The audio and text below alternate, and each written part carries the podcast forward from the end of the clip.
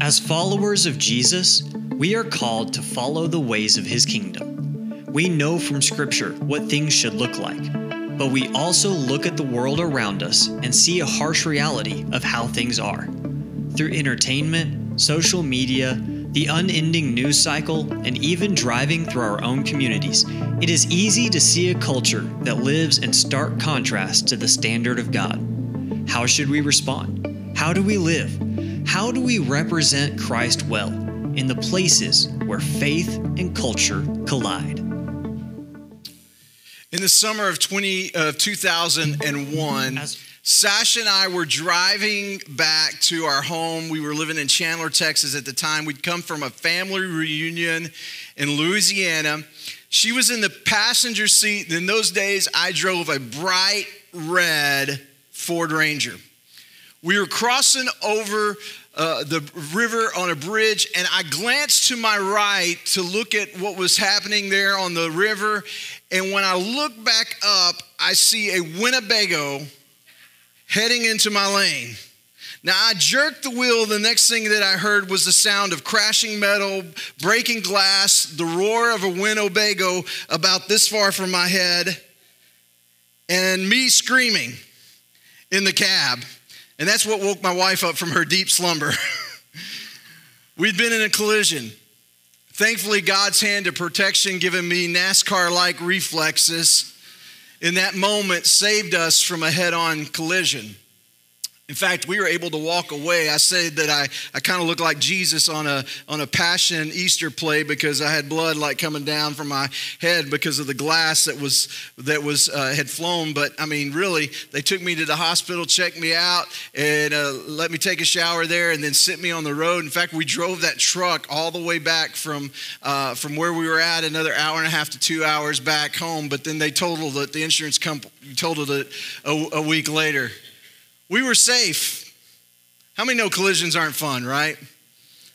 A Winnebago versus a Ford Ranger, let me tell you, the Winnebago wins every time. the church is in a collision daily. We're constantly at the intersection between where our faith and culture meet. How do we navigate a shifting culture? It doesn't take long to look at the difference in eras to realize we are in a different culture. In fact, I was going to pull up lyrics from uh, the top 20, uh, the top 40 uh, number one song from like 40 or 60 years ago and, and, and, and compare it this morning from there um, to today, but I couldn't read today's lyrics because if I did, uh, you guys would actually uh, go ahead and fire me this morning and, and not let me be your pastor anymore. If you compare the music and the media of 20, 40, or even 60 years ago to today, you see a shift that's taken place in culture. When the values of culture we live in meet our belief, there's a collision. So, how do we navigate that intersection of faith and culture? How do we live for God in a godless world? Thankfully, we're not the first to have to deal with this with a changing culture. In fact, the Bible's our guidebook for living. We're, we're able to glean truth from the stories in the Word of God and apply them to our life. And the book of Daniel uh, tells us the story of a group of people who were really ripped out of their homeland and taken into a godless culture. Today, we're beginning a new series called Collide. It's where faith and culture meet. It's a study of the book of Daniel. If you look at Daniel chapter 1, verse 1, it says, During the third year of King Jehoiakim's reign in Judah, King Nebuchadnezzar of Babylon came to Jerusalem and besieged it. The Lord gave him victory over King Jehoiakim of Judah and permitted him to take some of the sacred objects from the temple of God. So Nebuchadnezzar took them back to the land of Babylonia and placed them in the treasure house of his God. Then the king ordered Ashpenaz, his chief of staff, to bring to the palace some of the young men of Judah's royal family and other nobles who had been brought to Babylon as captive. Select only strong, healthy, good looking young men, kind of like your pastor. He said, Okay, I'm just seeing if y'all were awake this morning. He said, Make sure they are well versed in every branch of learning, are gifted with knowledge and good judgment, and are suited to serve in the royal palace. Train these young men in the language and the literature of Babylon. Then king assigned them a daily ration of food and wine from his own kitchens. They were to be trained for three years, and then they would enter the royal service. Daniel, Hananiah, Mishael, and Azariah were four of these young men chosen, all from the tribe of Judah. In 1612 BC, Assyria, the, the major world power at that time, was conquered by the Babylonian coalition. About four years after King Josiah's death, Babylon defeated Egypt at the Battle of Carchemish, that was in 605 BC. By that time, Babylon had become like this uh, incredible world power, uh, the most powerful nation on the earth. In that same year, the Babylonian army, uh, led by Nebuchadnezzar, in, in, invaded Judah. They captured Jerusalem and sent some of Jerusalem's finest young men to, to Babylon to be trained. Among those were Daniel, his three friends, Hananiah, Mishael, or Azariah, but we commonly know those last three by their Babylonian names Shadrach, Meshach, and Abednego. Daniel is the story of living for God in a godless culture. Throughout this series, what we're going to look at is some different parts of the story uh, of Daniel and his friends. You know, Daniel in the lion's den, you know, the, the, the fiery furnace. We're going to look at those, and there's some of the stories that we're going to look at. And, and it's going to really kind of be a guidebook or a playbook, if you will, of how do you stand firm and live for God where the collision of faith and culture happen. Today, I'm going to set this series up because I want you to understand a key moment in the story of Daniel. So, we're, we're not going to start in chapter one, we're going to fast forward to chapter six. Daniel is now older. You know, they, they believe that when he was, he was about 16 when he was first captured. By this time in the story, he's probably in his early 60s. He served now his third king. He's on his third different king to serve during the Babylonian captivity. He's, he's not only been able to survive living in a godless culture, but he's been able to thrive. And in chapter 6, verse 1, it says Darius the Mede decided to divide the kingdom into 120 provinces. Think of those as towns or, or areas, counties, if you will. And he appointed a high officer to rule over each province. So maybe like a, a county judge or a mayor in our context today. The king also chose Daniel and two others as administrators to supervise the high officers. So they became like the governors, if you will, and, and to protect the king's interest. Daniel soon proved himself more capable than all the other administrators and all the other high officers. And because of his great ability, the king made plans. He was going to put him over the entire empire. He was going to make him like the vice vice uh, dictator, if you will, over the entire entire empire. Then it says in verse four, the other administrators and high officers began searching because they wanted to find a fault with with Daniel and how he was handling his government affairs, but they couldn't find anything to criticize or condemn. Why? He was faithful. He was always responsible. He was completely trustworthy. So they concluded that our only chance of finding grounds for accusing Daniel will be in connection with the rules of his religion. He was faithful, he was responsible, he was trustworthy. He had proved himself to be this capable leader. The only thing that they could get on Daniel was that he had faith in God the only thing that they could find fault with. So he, he was committed to God. So if they were going to bring him down, it would need to be in connection with the rules of his religion. Or I liked how the message uh, actually paraphrases this here. They said that they could cook something up religious. They could just cook something up religious. It's amazing to me that the only thing that they could pin on him, I mean, he was on time, he did things the right way. It had to do with his religion. They were satisfied with his integrity, his character, his abilities, but not his God. In the midst of their desire for more power and more control, they attacked his religion. I want you to, I want you to catch this this morning. In the midst of needing more power and needing more control, they attacked his religion. So, how do we respond when the attack is on? We stand firm. Absolutely. We stand firm. Like Daniel and his friends, who we see in the stories, they never bowed. They didn't bow down to the idols that were, were set up. They, they didn't refuse to pray when it, was, when, it, when it was a time to pray. We have to continue to act with biblical integrity and remain faithful. Jesus came to fulfill the law, and he's our example of standing firm. This morning, I want to give you a basis for our actions, a foundation, if you will, of how to stand firm in a godless country, uh, culture. And so, if we look at Jesus as our example, I want to turn your attention to John chapter 1. Pardon me this morning. I got some allergy stuff going on, folks, so y'all have to forgive me if I have to take a swig of water this morning. John chapter 1, or if you're with me, say amen. Verses 1 through 5, and then we're going to jump to 10 through 14. It says, In the beginning, the Word already existed. The Word was with God, and the Word was God. He existed in the beginning with God, and God created everything through him, and nothing was created except through him. The Word God gave life to everything that was created, and his life brought light to everyone. The light shines in the darkness, and the darkness can never extinguish it. Verse 10 He came into the very world he created, but the world didn't recognize him. He came to his own people, and even they rejected him. But to all who believed him and accepted him, he gave the right to become children of God. That's us. They are reborn not with a physical birth resulting from human passion or plan, but a birth that comes from God. So the Word became human and made his home among us. He was full of unfailing love and faithfulness, and he and we have seen his glory, the glory of the Father's one and only Son. I want you to look at it in the NIV. It says the Word became flesh. Maybe you've heard that before. The Word became flesh and made his dwelling among us. And we have seen his glory, the glory of the one and only Son, who came from the Father, full of, say this with me, grace and truth. The King James and the English Standard Version also use that phrase, grace and truth. Write this down this morning. truth is God's standard. Truth is God's standard. Verse 17 of John 17, this is a prayer.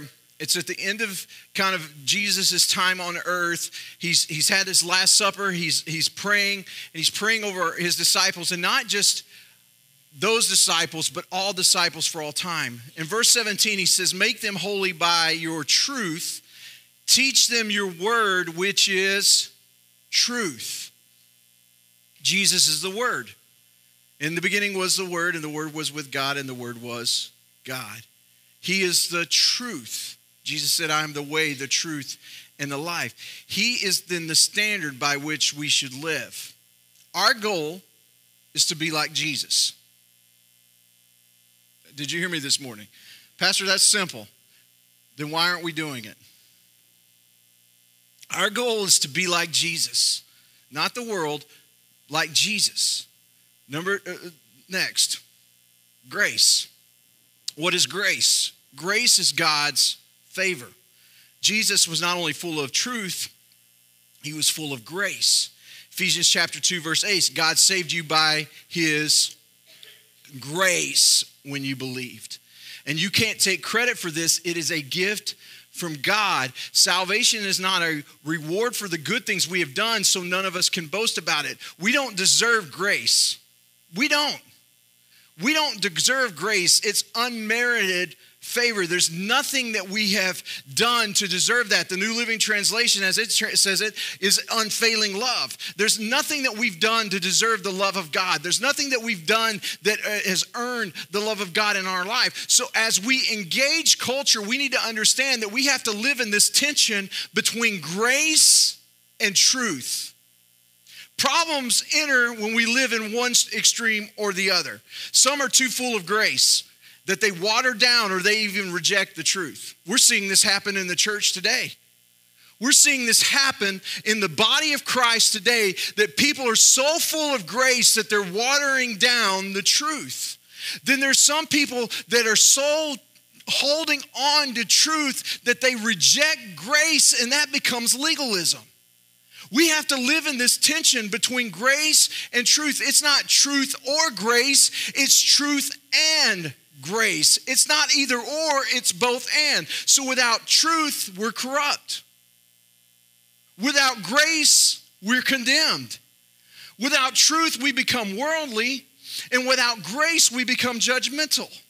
Truth without grace is mean. Grace without truth is meaningless. And so grace invites us to be free so that the truth can do what? The truth can set us free. Can I get a good amen on that this morning? See, when Jesus operated in the tension of grace and truth, we can see that in action in John chapter 8. It's the story of the woman that's caught in adultery. Um, I'm not going to read it all this morning, but you know it. They, they, brought, they brought this woman uh, to uh, the religious leaders. They bring it to Jesus. He's teaching at the temple. They bring her to him. They throw her down in front of him, and, and they say, This woman's been caught, caught in adultery. The law of Moses uh, says to stone her. What do you say? And they're trying to trap him, and so he just starts writing stuff in the dust. They kept demanding an answer, the scripture says in verse 7. And he stood up again and he says, All right. But let the one who has never sinned throw the first stone. And he stoops back down, he begins to write some things. When the accusers heard this, they slipped away one by one, beginning with the oldest until only Jesus was left in the middle of the crowd with the woman. Then Jesus stood up again and said to the woman, Where are your accusers? Didn't even one of them condemn you? No, Lord, she said. And Jesus said this Neither do I. Go and sin no more. Did you see that? He didn't let her off the hook. That's what's happening in our culture today. Oh, you can, you can just continue to live your life the way that you've been living it. No, he said, Go and sin no more. He gave her truth, but he gave it with grace. He said, where are your accusers? Didn't even one of them condemn you? No, Lord. He gave her grace. He says, Go and sin no more. So, how do we live in this tension of grace and truth? Oh, church, it's simple. But I want you to understand that if we're going to, if we're going to, if we're going to intersect if we're going to meet in that intersection between faith and culture, that people are looking for somebody who's genuine, people are looking for grace, they're looking for truth. They understand that when they come to Jesus, that there probably going to be some things that change. That's why many of them are reluctantly, but there, there, there's so many of them who have been beat over the head and condemned and judged, and, and, and the hate-filled speech of the church that is, is dominated for, for centuries, really. And, and, and they're saying, listen, I just, I need somebody to care for me and love me. And that's what Jesus did. So, number one, we're to love people. John chapter 13, verse 34 through 35. Pastor Ben hit on this last week, but it's good, so we need to hear it again. So now I'm giving you a new commandment love each other. Just as I have loved you, you should love each other. Your love for one another will prove to the world that you are my disciples. Did you, did you see what the proof is? The proof is your love for one another. The proof is love. The proof is not how, how much you know we walk around and we we share about, well, I don't do this and I don't do that, and I, I condemn this and I condemn that, and all the stuff that we put on our social media and how that. No, the proof is in how we love. Oh, y'all are quiet this morning. The proof is in the fruit. If we say that we're holy, have the Holy Spirit living inside, I want you to help me. I want you to get this this morning. If we say that we have the Holy Spirit living inside us, but are hateful, mean spirited curmudgeons, then do we really have the Holy Spirit living inside of us? Pastor, you're preaching this morning. I know. I love you. But I want you to catch this this morning because I believe that the church is the hope of the world. I believe that Jesus is the hope for the world, and He's given us the vehicle, which is the church, to bring that hope to the world. And I want us to be full of the Holy Spirit of God. The proof is in the fruit. The fruit of the Spirit is love. We cannot antagonize and influence at the same time.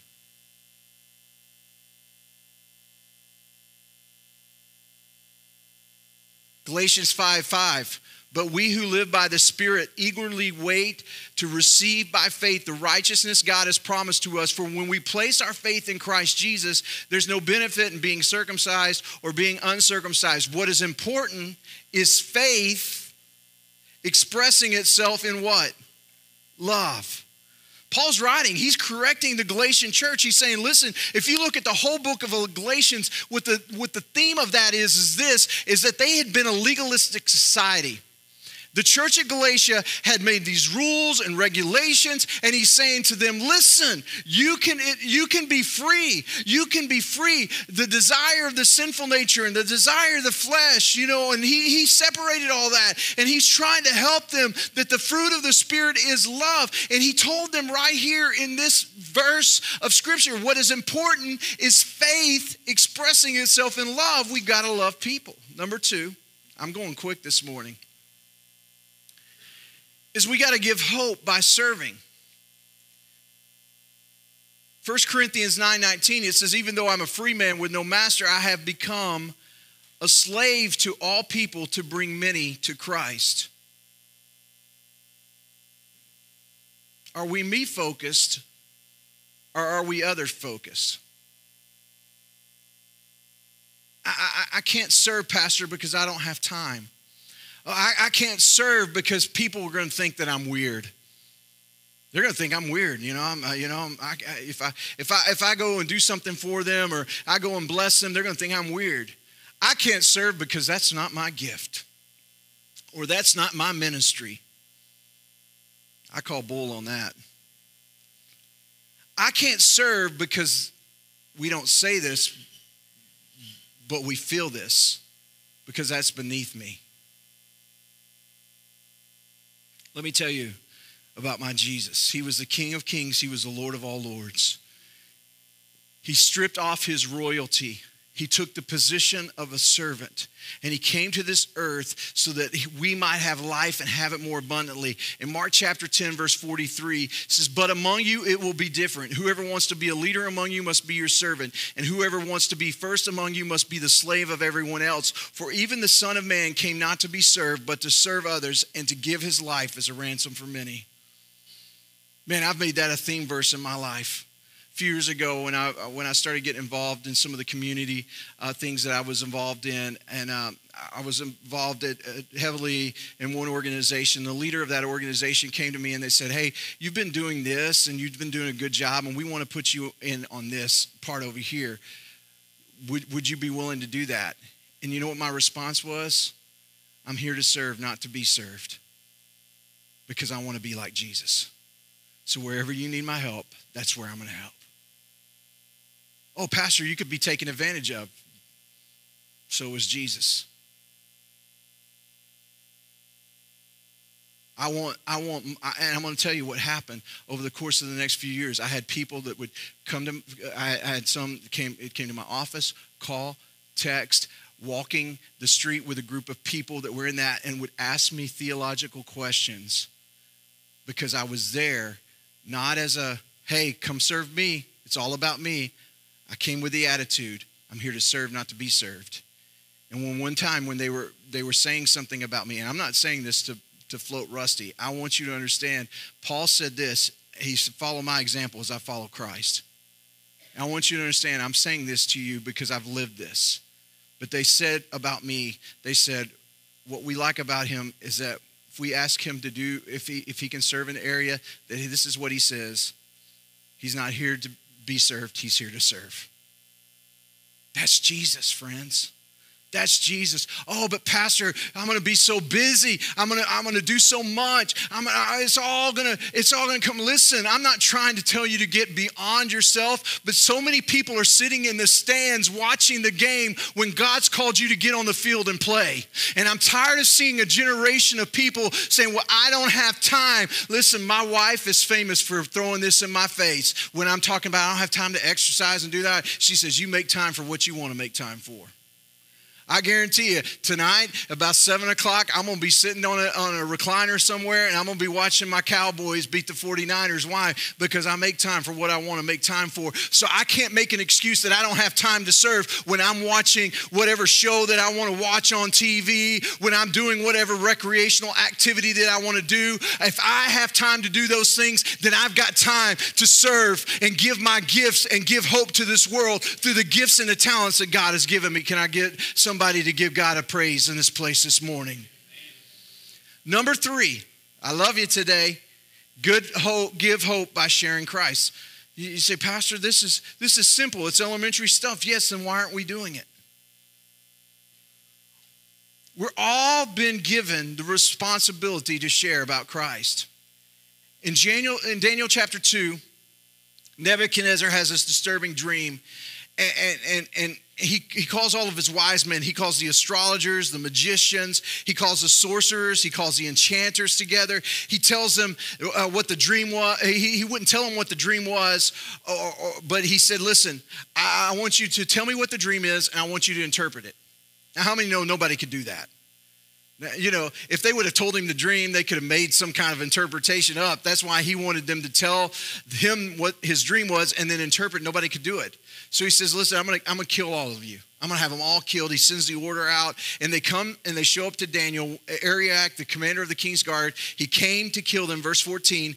And it says that Daniel handled the situation with wisdom and discretion. The NIV uses the term wisdom and tact.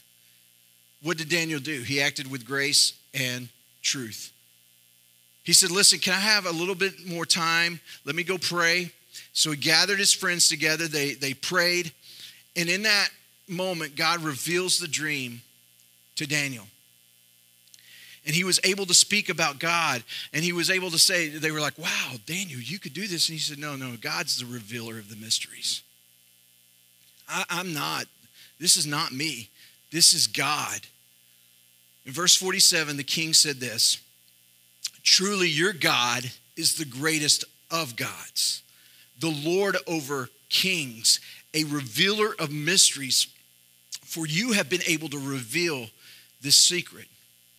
Now, church, I want you to see something this morning. We may not be required to interpret somebody's dreams or to reveal mysteries, but we can give hope by sharing Christ. 1 Peter chapter 3 verse 15 through 16 says instead, you must worship Christ as Lord of your life, and if someone asks you about your hope as a believer, always be ready to explain it.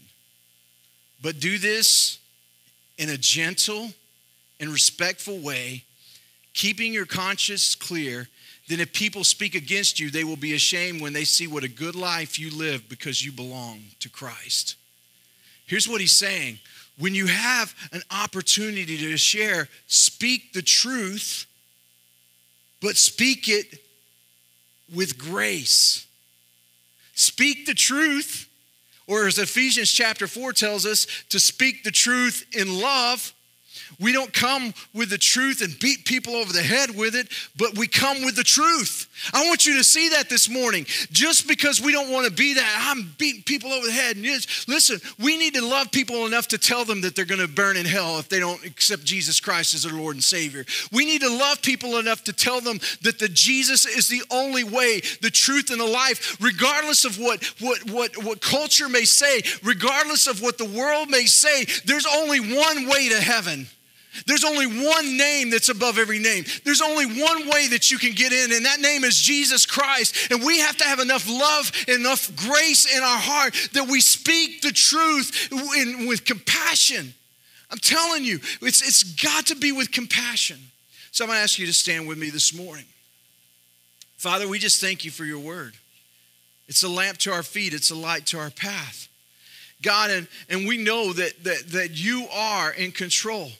And God, we want to be on the front line of what you're doing. God, I believe that there's a move of God coming in 2023. God, in this culture, in our world, God, you're raising up a generation of people who are not ashamed of the gospel of Jesus Christ because they know that it's the power of God for salvation. And I pray right now, God, that we would be your, your hands extended, God, that we would go out and we would be Jesus with skin on, that we would be the hope for the world, that we would let our light shine before men, that they may see the good works and glorify God on the day that He returns.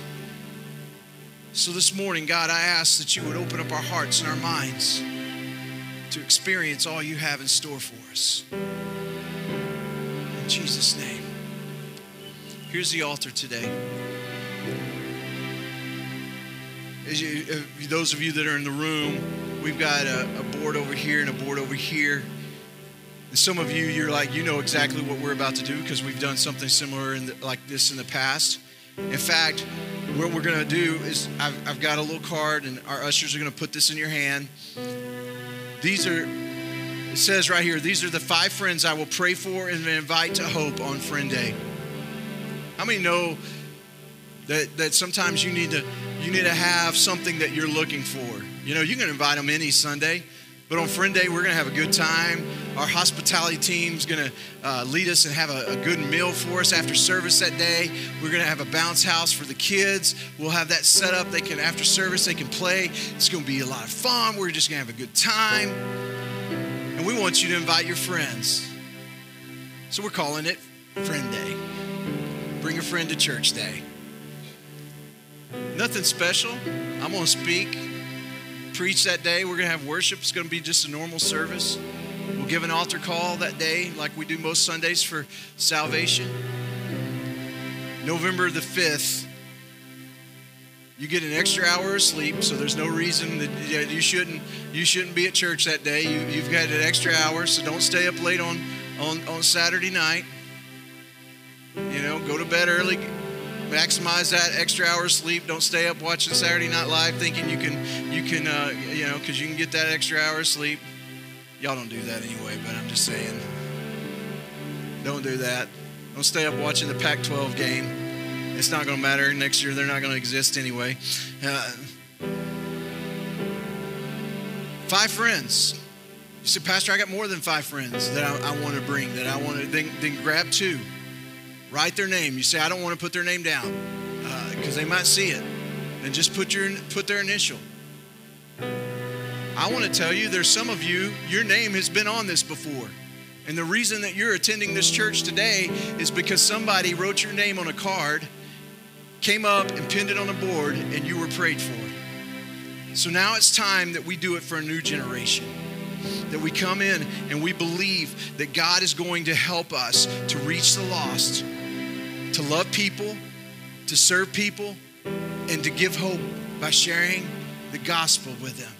So this morning, I'm going to pray with you, and then Tish is going to begin to lead us in this song, Believe For It. And once you've got your five names, as they sing, I want you to come and I want you to pin it on one of these boards. So if you're about this way, you know, kind of those over on this side come this way, those of you on this side come this way. There's push pins there. You can just stick it there, and then and then and then we're gonna pray over them this morning. We're gonna pray over them this morning, and then every prayer meeting that we have from here on, between now and then, we're gonna be praying for these. We're gonna be asking God to give you opportunities to invest in them, to invite invite them. And, and those of you that are online today, let me look at you. Listen, you can do this at your home. Some of you watch us from, from all over the place. And I'm honored that you've chosen to, to be a part of this church through online. I want to speak to you today and tell you listen, go to connectathope.com, click on that thing that says five friend focus, fill that out, Guess what we're going to do? We're going to print that out. We're going to stick it on the board and we're going to pray for your friends too. Because just because you don't live in Sulphur Springs or Hopkins County or the surrounding areas doesn't mean that, that you can't invite friends to come to your house. Said, Pastor, I don't have Sue. I don't have Sue doing all the food and the hospitality team doing the food. Then why don't you throw out a little brunch spread for them? Be Jesus with skin on. Father, I thank you today. God, would you give us the names? God, I'm asking you right now that you would give us the name of the people that you want us to invest in, that you want us to invite. And I pray today that you would open up our hearts and our minds, not, not just to write a name and forget about it, but to write a name and to truly go after them, encourage them, and remind them that you are the hope of the world. In Jesus' name. Amen. As Tisha begins to sing, would you, and the ushers are going to give you one of these, would you write down that name? And would you then take this as she comes and just, just write it down and then uh, stick it on there? There's pins on the board that you can push pins that you can do that. Go ahead as she begins to sing this morning.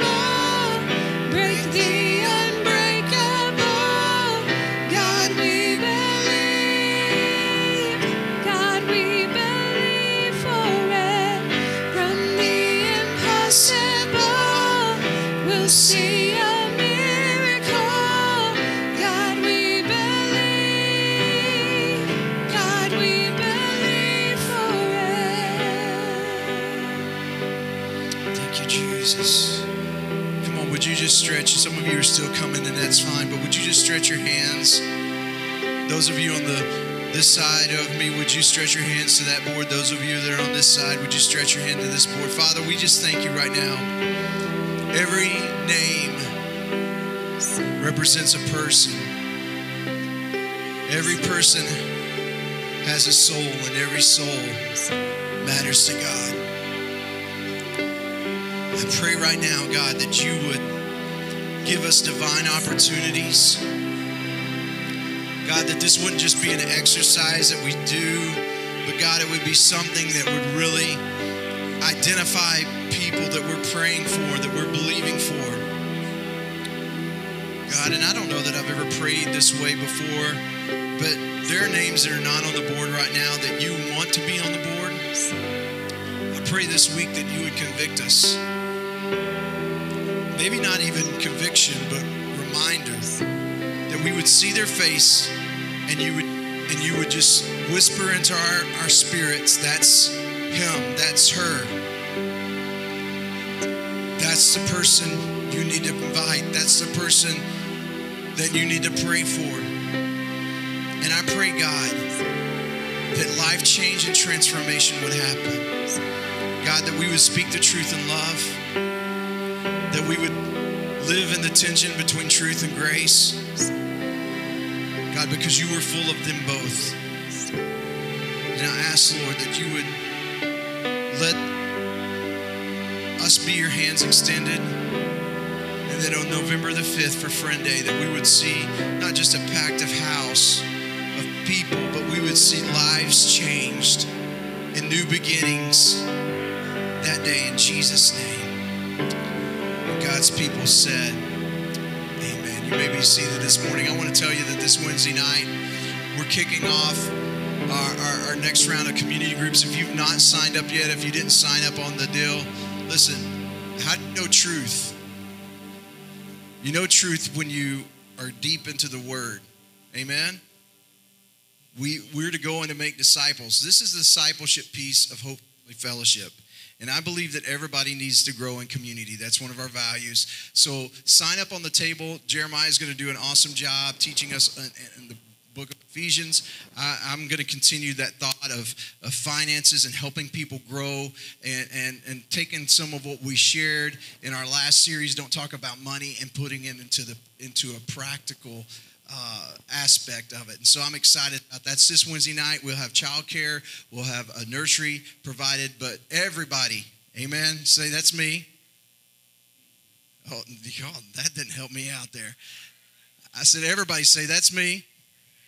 Should grow in community. So sign up today afterwards. Uh, Joey's coming, coming up at this time.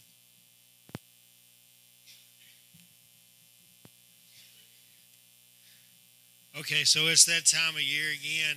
Uh, know whether y'all know about it or not, but this was Pastor Appreciation Week.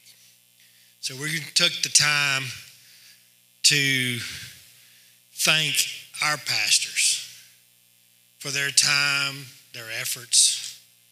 Because know, I mean, there, there's a lot that goes on behind the scenes that, that even we as board members don't know about things that take place in this church, in the governing bodies of this church, that we, that our pastor takes care of, that we, that would never even dream about.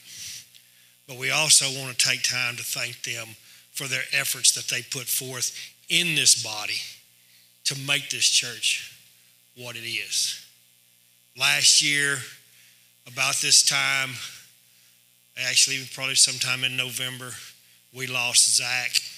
He went on to bigger and better things in his life. And so we were without a youth pastor. We had a lady step up, Miss Sasha. She says, Okay, I'll take it. She was already head of the nursery, you know, she takes care of all those kids at that elementary school. I don't see how she does that. I'd be, yeah, be, I, I couldn't do that. They, they'd have me in jail. yeah. But anyway, so she takes it over and, uh, and says done very remarkable with it. And in the process of that, Ben helps out also. So we already had two people here that just stepped up and took the reins of that. So we want to take the time and thank Sasha for what she does for this church. Come on up. We, thank you so much. And of course, you know, I can't go without the silent giant in the back, the do all. And when I say do all, I mean it don't make no difference what you need done. You need the limbs picked up, you need driveway swept, you need the media done, you need the youth taken care of, you need the place vacuumed up because the water's running down the hallway. Two o'clock in the morning, whatever it is. He's a saint. Ben.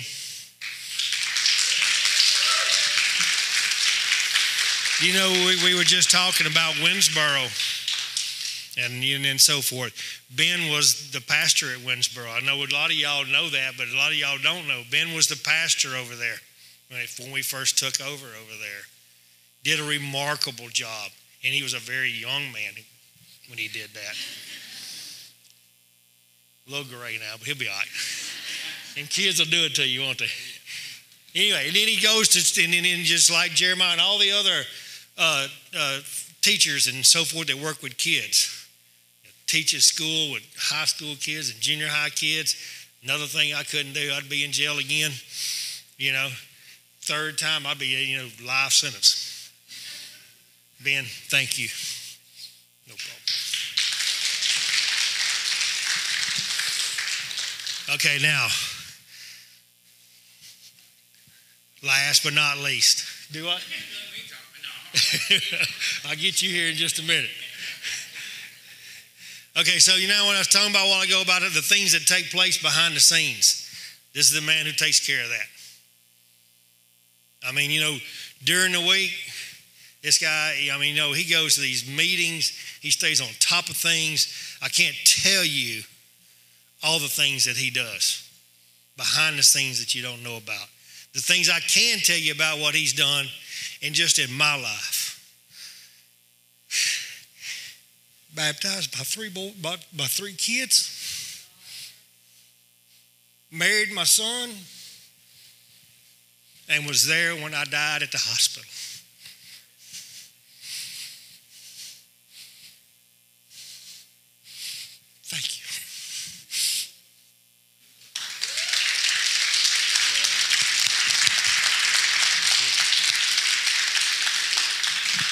Okay, enough of the teary eye stuff now. Okay, but he's done the same for all of you funerals, weddings, whatever you need done, organizing things, taking care of things, getting, you know, the, the, the stuff behind the scene is unreal. That's our leader. Bible tells us to pray for our leaders too, doesn't it? It don't necessarily have to mean our government leaders. You can talk about our church leaders. So I'm going to ask Steve to come here for me just a second. And the reason why I get him because he's loud. See what I'm talking about? I need my three. I need y'all to come back, please. Ben, come here, please.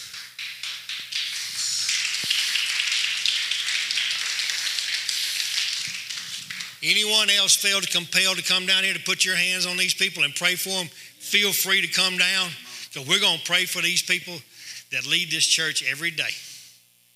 These are the people that put their heart and their soul, just like we put our heart and our soul into them, they put their heart and soul into us. So, if you will, stand to your feet, stretch out your hands this way, and we're going to pray. God, I ask you to touch my pastor today. God, I spirit inside of him, God, like he's never had it before, God. God, in the name of Jesus, bless him, God. God, I praise you, precious Father. Yes, God. Thank you, Jesus. God, I ask you that right now, God, in the name of Jesus. Oh, this precious woman right here, God, would you do anything for everybody, God? God, in the name of Jesus, I ask you, Lord, to pour your spirit inside of her, God. Fill her up from the soles of her feet to the top of her head, God. In the name of Jesus, I ask you, precious Jesus, to bless her, God. Lord, I praise you, precious Father. Thank you, Jesus, for her, God. God, in the name of Jesus. Oh, God. What a man. Oh, Shianda la Casataya. Rianda la la lo la Casataya. In the name of Jesus.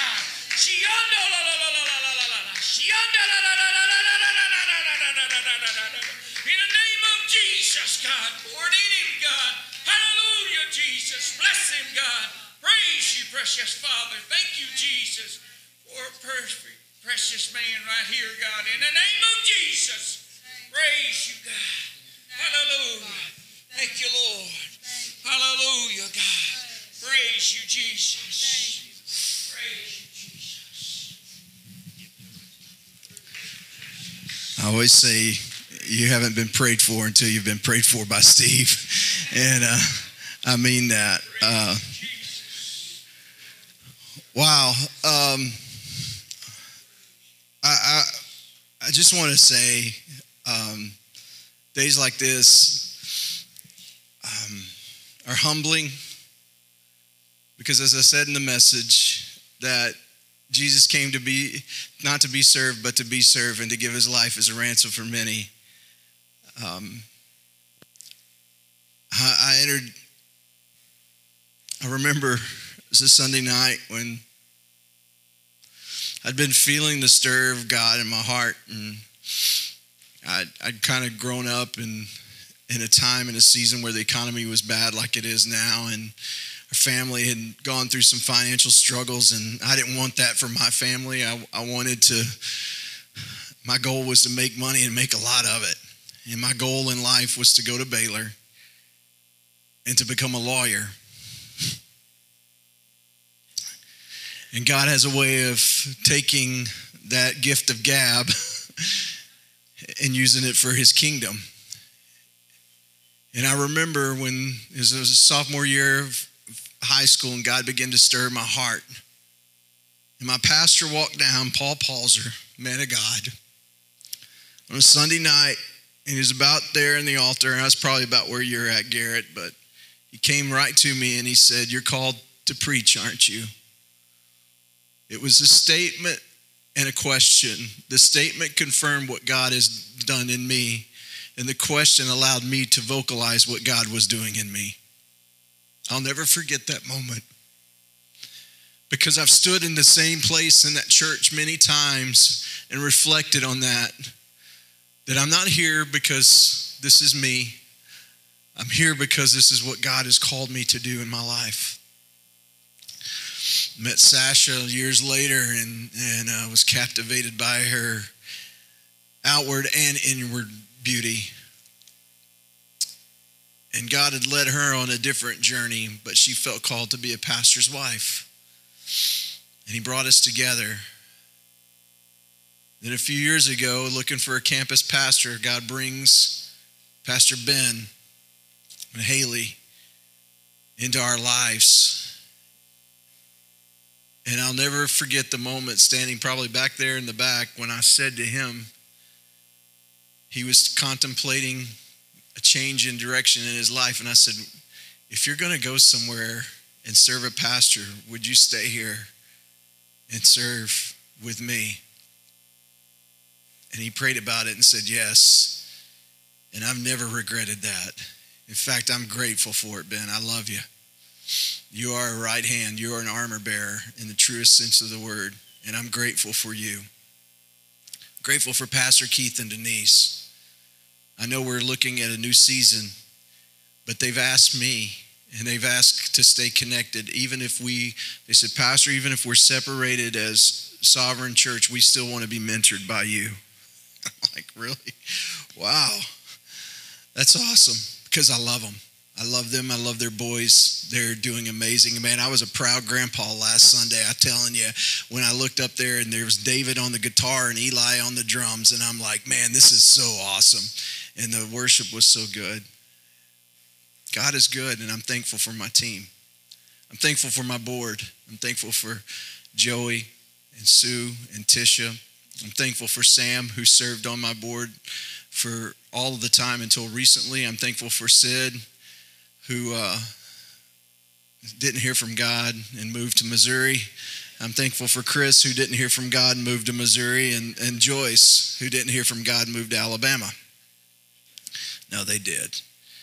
But I'm thankful for them. They've been, those seven have served with me these last nine years, off, off and on in different seasons. I'm thankful for our leaders that have served and led ministries, Sonny and our senior adults, Jeremiah, and the community groups.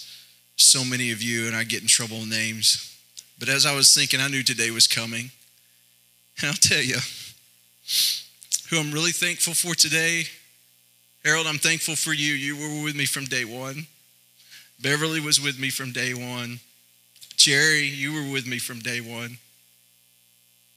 Kathy, you've been with me since day one. I'm thankful for those of you that have been with me. There's not many of us left. Y'all can't move. Y'all can't hear from God and move. Some of them have gone on to be with the Lord. People like Joe and Joe Bell and Dessa Hatley, Irene. See, I used to think in youth ministry it was hard that you would you would invite these kids, you would invest them in their life, and then six years they would graduate and go to school. But there's a part of me today that I get to be kind of that proud papa with all of them because I've got I got kids that are doing some amazing things for God all across this nation. Some that are serving in ministry, pastoring today, serving on staff. Man, when you pastor somebody and they get their eternal reward, there's something about that that is uh, different because your heart is with them.